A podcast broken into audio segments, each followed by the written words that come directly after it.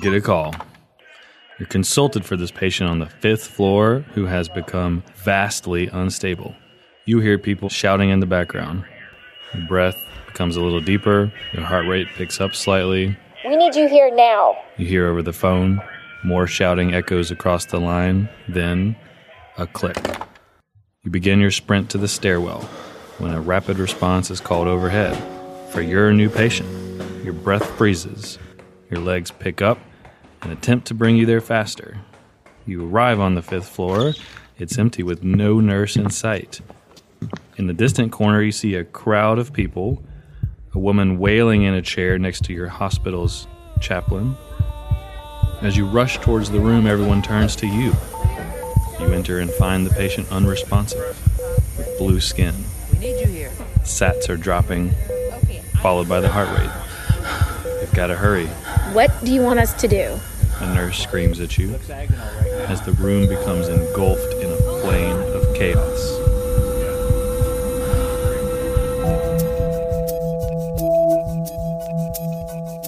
Oh, stress.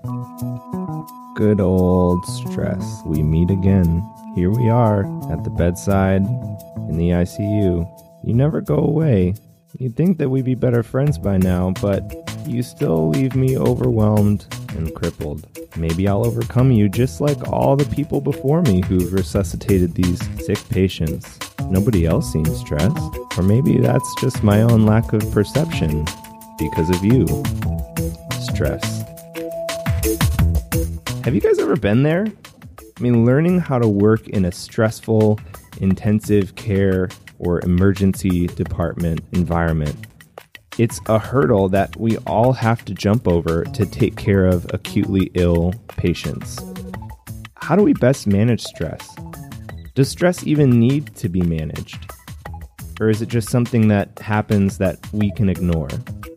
I think you can probably guess the answer, but we're going to dive right in.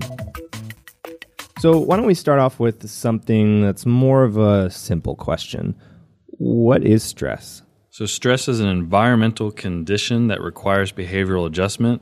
It's how you react to what happens. The way I like to think about stress, there's a stimulus that happens or a situation that happens, and your mind undergoes this process of appraisal. And in that appraisal, your brain decides, yeah, this is something that you should be stressed about, and your body responds in a certain way.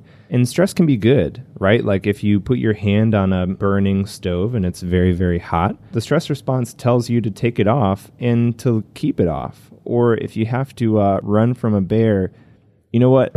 I think that we should probably stop talking about running from bears as an illustration for the stress response. If I remember correctly, one of my students from Montana told me that you're not supposed to run from bears, right? Is that true? Aren't you supposed to like lay down? Like Jurassic Park style. Yeah, like you're just supposed to, like, just freeze so they don't see you move any muscles. Yeah. You're not supposed to run. I think that. Are you supposed hel- to make yourself big, like a no, I think you're supposed to lay down. Oh, none of those sound like they're going to work. So we, I mean, I think we are perpetuating the myth of running from a bear in our teaching about stress. And one of these med students is going to end up dying one day, being chased by a bear. So Sorry, med student. let's say that you were running from a honey badger. Honey badger doesn't care. don't care. The stress response is what allows you to mobilize resources to be able to run away from this bear and maintain that level of activity, that level of alertness appropriately. So the stress response can be good. But what if it's not a bear? What if it's this patient on the fifth floor who needs to be helped? Stress can be harmful. One of the things that I find really helpful to illustrate the impact of stress, specifically on performance, is called the Yerkes Dodson Law. And the Yerkes Dodson Law, we'll throw a graph of it in the show notes, but it essentially puts performance and stress against one another. So performance is going to be on the y axis, while stress is going to be on the x axis. And so it turns out that there's a, you know, if you imagine a bell curve, that there's a sweet spot of stress right in the middle. Do we not want stress? Too much stress isn't good, right? What happens then? You're super bored. Yeah, I mean, no stress. feeling bored as in not challenged, not up to the task. You don't feel like you need to invest any of your mental faculties into solving a problem. And so your performance is poor. On the other hand, if you are too stressed, then you perceive the task at hand to simply be a threat. One where there's this cycle of, I don't have the resources to deal with this problem. Everyone's judging me. I don't know what to do. Now I feel my stress. Now I really don't have the resources. And it's just a continuous stress cycle where you just freeze and can't perform. And right in the middle is an optimal level of stress where your performance is great. And we call this state the flow state. So, one of the things that your mind is trying to do when faced with a potentially stressful situation is appraise the situation and decide is this a threat or a challenge? And a potentially stressful situation can go either way. And a lot of what it depends on is your mind's assessment of if you have the resources to deal with whatever that situation is. And that resources could be do you have the knowledge base to handle that situation? I've been in this situation a bunch of times before, so I assess that I have the ability to handle this situation. But resources could also be the rest of your team if it's a difficult airway and it's night shift and anesthesia is not available and surgery is not rounding in the unit to help you if you needed a, a trach or a cric, that could be assessed by you as a threat rather than a challenge. Whereas that same thing occurred on day shift and you've got anesthesia there and surgery there, you might leave that situation excited and thrilled that you guys had a great airway challenge that turned into a really good outcome for the patient. And so resources matter. What the team setup matters because that affects how much resources you feel like you have. If you assess a situation and understand that you personally have the knowledge to handle it and you feel like you have the resources to handle it, proper equipment, proper team, then you'll enter what's called a flow state because you're being properly challenged and you and your team will rise to the occasion. So maybe you're one of those people that says, I get stressed, but stress doesn't impact my performance. First of all, you're wrong and lack insight, but let me try to convince you otherwise. Did you just tell our listeners they lack insight? I, it was a conditional insult. You lack insight if you feel that stress does not negatively impact your performance. I once lacked insight, and uh, I used to believe that performance in the intensive care unit was just about knowing more, about learning more, reading more, listening to more podcasts, and consuming more information so that my knowledge would grow. And the thought behind that was that if I just improved my knowledge, then my threat appraisal would be unstoppable. It would be impossible for me to encounter a situation that I didn't know how to handle it. And it turns out that the universe, and in medicine especially, the universe throws situations at you that you could never prepare for. You can never avoid stress. You can never avoid your team facing stress. And therefore, you need to learn how to deal with it. And learning how to deal with it means that you have to recognize that it will impact your performance. So, we teach this airway course quarterly at this point. And one of the things that we talk about all the time is don't paralyze a patient if you've not assessed their airway and made sure that there wasn't something that absolutely would prevent you from getting the tube in. So you think about things like previous neck radiation or previous neck surgery or a gigantic tongue that you can't pass the ET tube past. And so we talk through these lectures and the audience always nods their head and says yes. And you know, we'll show them pictures. We'll say, "Would you paralyze this patient?" Everyone's like, "No." Would you paralyze that patient? And everyone says no. And then we get them in the sim lab. We get them in the sim lab with lights flashing and monitors beeping. And suddenly we tell them the SATs are 90%, the SATs are 87%. And against everything that they know to be true about who should be paralyzed and who shouldn't, sure enough, one of our audience members, one of our learners, is pushing paralytics on a simulated patient with a gigantic tongue or neck radiation. And in the debrief, we ask them, What made you make that decision? And every time they say, Stress. Or other situations when the saturations get all the way down to 50% and that intubator still has the laryngoscope in the mouth and is trying to get the tube in and is just trying and trying and the whole room is saying sats are 45% and they're like almost there sats are 30% almost there sats are 25% and in the debrief you say how low did those saturations get? They're like, I don't know, maybe like 90%. Yeah. Total cognitive overload. They get task fixated. And if you were to ask them if they should let the sats get down to 30%, of course they would say no. Stress impacts your performance. And we see this in the sim lab, we see this in real life too. I can't tell how many times when we're running those airway sims, as the person who's coordinating a lot of times, I'll try to go over to the thermostat in the room and frantically turn the, the air down because it gets so hot. And people just, afterwards, they always say stuff like, oh, I wasn't that stressed. So that was fun. The room temp rose 10 degrees. Like there was stress in that room. Right. And so I think to a degree, to roll back on my insulting language earlier, that uh, all of us lack insight situationally. And it's something that we all need to recognize and we all need to fight against. So that raises the question when we encounter stress, not if, when we encounter stress, how can we better handle that? How can we better handle our stress so that we can perform on an optimal level every time? It turns out there's a technique. And the technique is Beat the stress, fool. I pity the fool that don't beat the stress, fool. Beat the stress, fool. Beat the stress, fool. BTSF. It's a mnemonic that stands for breathe, talk, see, and focus.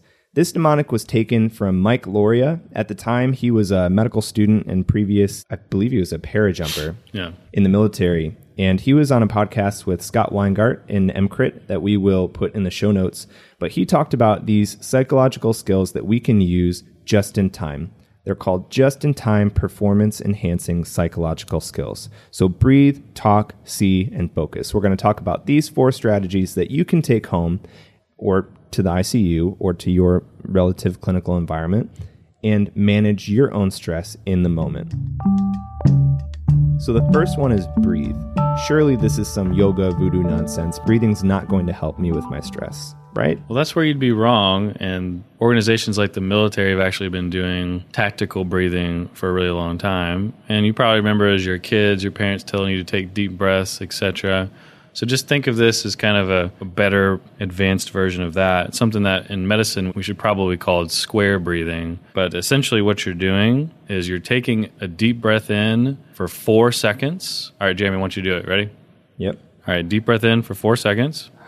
One, two, three, four.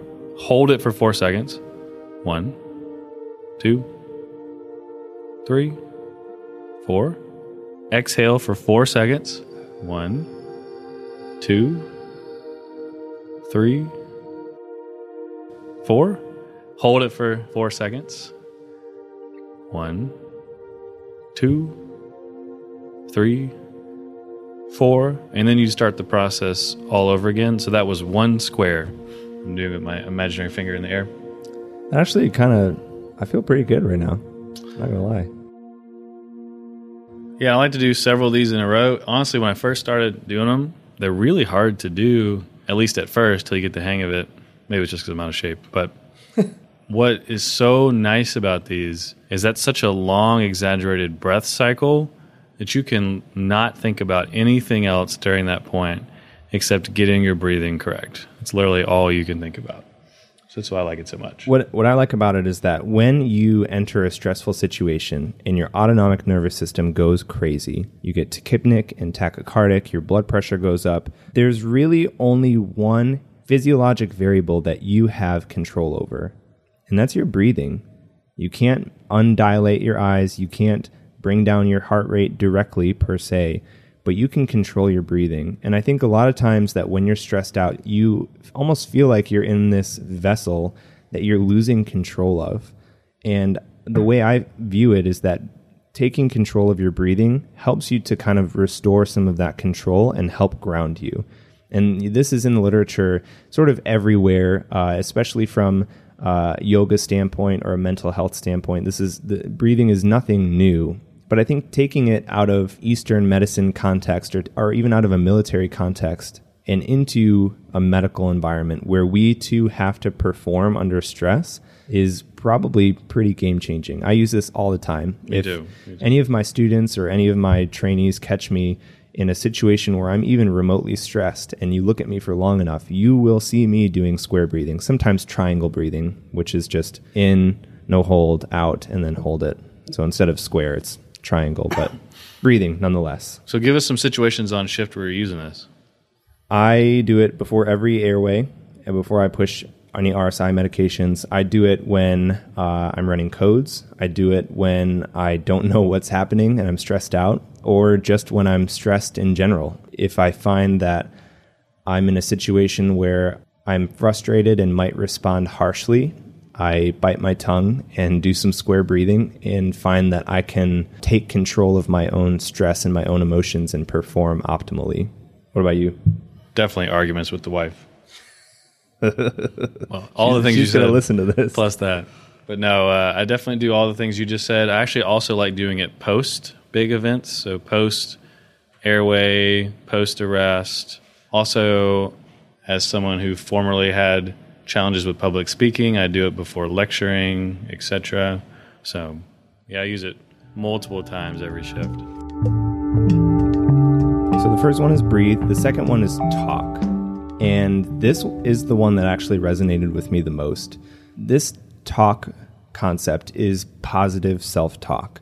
The reason that Mike Lauria put this in his just in time performance enhancing skills under stress is that more often than not, if you are stressed in an appraisal situation where you've appraised something as a threat, what's probably happening is I can't do this, I can't do this, I don't know what's going on A lot of self doubt. a lot of negative self talk.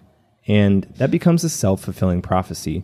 Amy Cuddy does a TED talk where she talks about this, where the tagline of the talk is Don't fake it till you make it, fake it until you become it.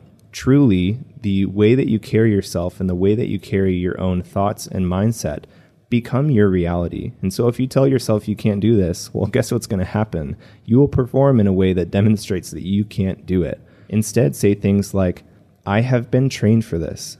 I am ready for this. I can do this. I can help this patient. I am the person with the most experience in this room. The positive self talk become real, and that becomes your self fulfilling prophecy. It's super powerful stuff. I've heard it phrased really well before. Think about if you talked to your friends the way that you talk to yourself on a daily basis. Would you have any friends left at that point? nope. Nope, I don't think so. They would hate me. So breathe, positive self talk, and next is C. C is mental rehearsal. And I split this into two parts. It's both before the event and right before the event. So let's use a cricothyrotomy as an example. Cricothyrotomy is performed, it's a surgical incision in the neck, an insertion of an endotracheal tube through the cricothyroid membrane in a situation where you enter a can't intubate, can't oxygenate, or can't ventilate scenario. So you failed putting in an airway in the patient, and so you must put one in surgically. You can imagine that that's a stressful situation. Now, the things that you should think about as your mind goes to, you know, let's say somebody calls you for a failed airway. Hey, John, we got a failed airway.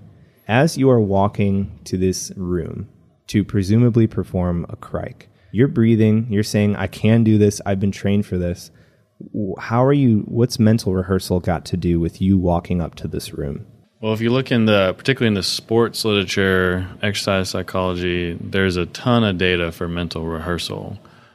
They've done studies directly comparing in, in sports as different as gymnastics and basketball. They've compared actual practice to mental rehearsal, and they come out essentially even or pretty close to even.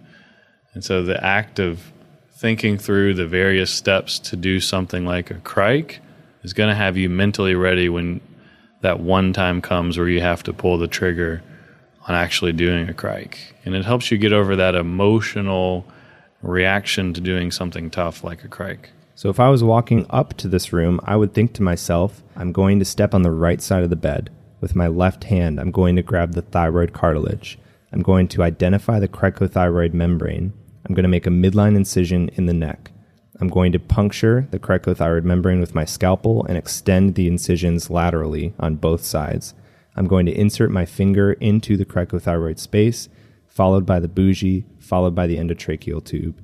And suddenly there's no surprises in my mind. I know exactly what I'm going to do as soon as I enter that room. And you can do this with anything. If you get called for a cardiac arrest, I'm going to come in and see if there's a code leader. I'm going to make sure someone's doing chest compressions. I'm going to introduce myself. I'm going to establish roles, get compressors and a recorder. You can perform mental rehearsal just in time on the way to whatever you need to respond to so that you can be prepared and not have surprises when you enter that room. And there's value to do this even far before the event. I visualize performing a cric when I'm driving home or visualize putting in a central line when I was in training. With your eyes closed? With no, with my I'm driving, so my eyes are open. But mental rehearsal improves your performance. How frequently should we be mentally rehearsing things like that? I think that amount should directly correlate with how critical the procedure is and how infrequently it's performed.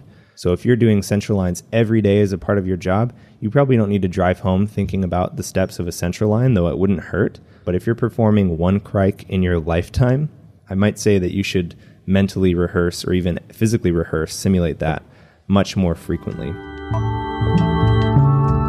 So breathe, talk, see, and the last is focus. Breathe, talk, see, focus. Focus. Focus. Focus is something that you'll really only derive benefit from if you make this routine a habit. The idea of focus is a trigger word. It's a trigger word that transitions you from stress preparation, so breathing, positive self talk, mental rehearsal are all stress preparation. But after stress preparation, you have to move to performance. And that focus component, that trigger word, is your transition into performance. It's what kind of clicks on in your head so you're ready in your proper mental state to go and do the things that you need to do. John, do you have a trigger word that you uh, like to use? Mine is, get ready for it? Boom. It's boom, Yep. boom. Boom. Is there a story behind that? No. All right. Uh, not one I can share. So, if you watch any of the elite athletes in the Olympics, we'll try to include a video in the show notes if I can find it. You'll see them when the buzzer goes off and it's time to, you know, do that triple, you know, pirouette or, or whatever. I'm so not a sports Olympic person to actually speak with authority on this. but if you watch, the camera zooms in on them and they take a deep breath, they close their eyes and say something like, You got this. It is moving from preparation to performance. Everybody else has figured this out, and us in medicine have just said, "Meh, there's no need to." Mike Lauria's word is focus. John's is apparently boom. Weingart's, which I really like, is smooth. The idea being slow is smooth and smooth is fast. And I like to incorporate a little bit of positive self talk into my own, and I like to say, You got this. So breathe, talk, see, focus. Does stress impact you? If you say no, well, you lack insight. if you say yes, then it's time to prepare for that stress and perform on an optimal level. Beat the stress, fool. Breathe, talk, see, focus. I pity the fool who doesn't beat their stress. Until next time, keep breathing, keep streaming, and keep reading, and beat that stress.